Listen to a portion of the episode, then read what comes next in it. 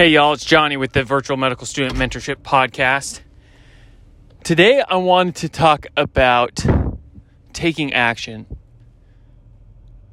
So I have some friends that I talk to and encourage, and you know, we kind of help each other out, and um, and they have helped me out a lot in this whole process.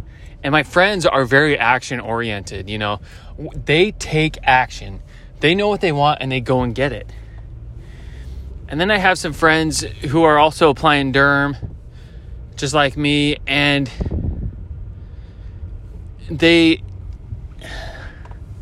sometimes they hesitate to take action and they're timid, um, in a way. And, and unfortunately, when you want something in this world, Um, especially when you want to pursue a competitive specialty, you can't afford to be timid.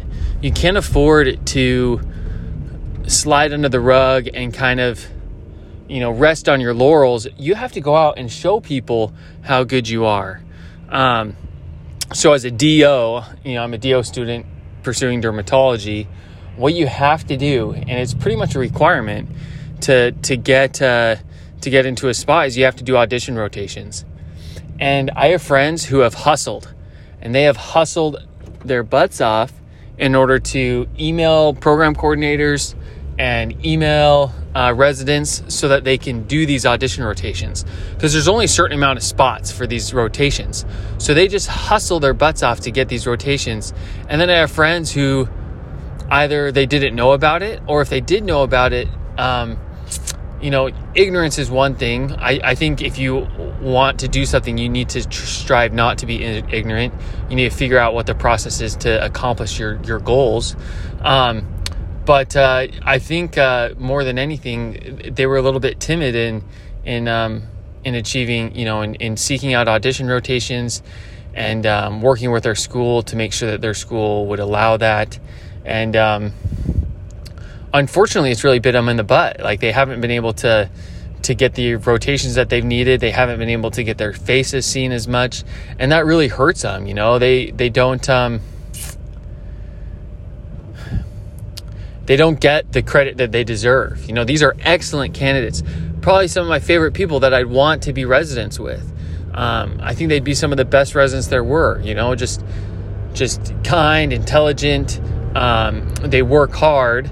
But at the same time, when they, um, when it comes to placing themselves in front of other people, um, it's a little bit harder for them. And, and I think one of the things this has to do with is there's a personality trait called agreeableness. And it's kind of on a scale, and it's not necessarily a good or bad thing, but uh, what it is is is how much of a people pleaser you are, you know, how much you want to agree with others and make them feel comfortable.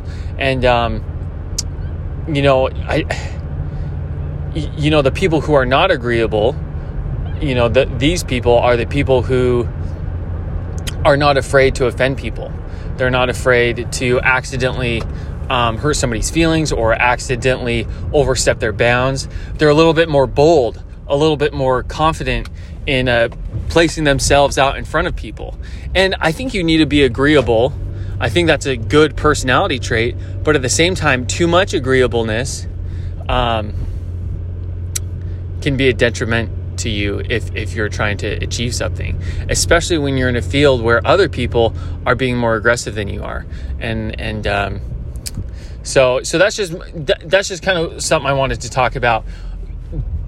I, I see people who are afraid to reach out to doctors, afraid to reach out to program coordinators, and then afraid to follow up and reach out again because they don't want to offend, um, and they don't want to overstep their bounds. But and, and it is a balance. Don't get me wrong. You can definitely burn bridges this way, you know, by by being too annoying.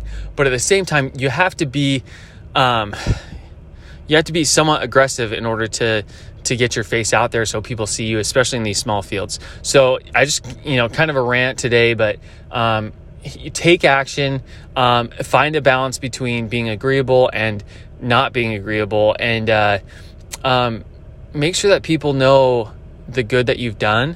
Um, don't come come off as cocky or or whatsoever, but uh, you know, e- email program coordinators and say, hey, I'd love to rotate at your program. Um, you know, it's an excellent program. I've heard so much about it from friends who have rotated through and current residents who are who are my friends.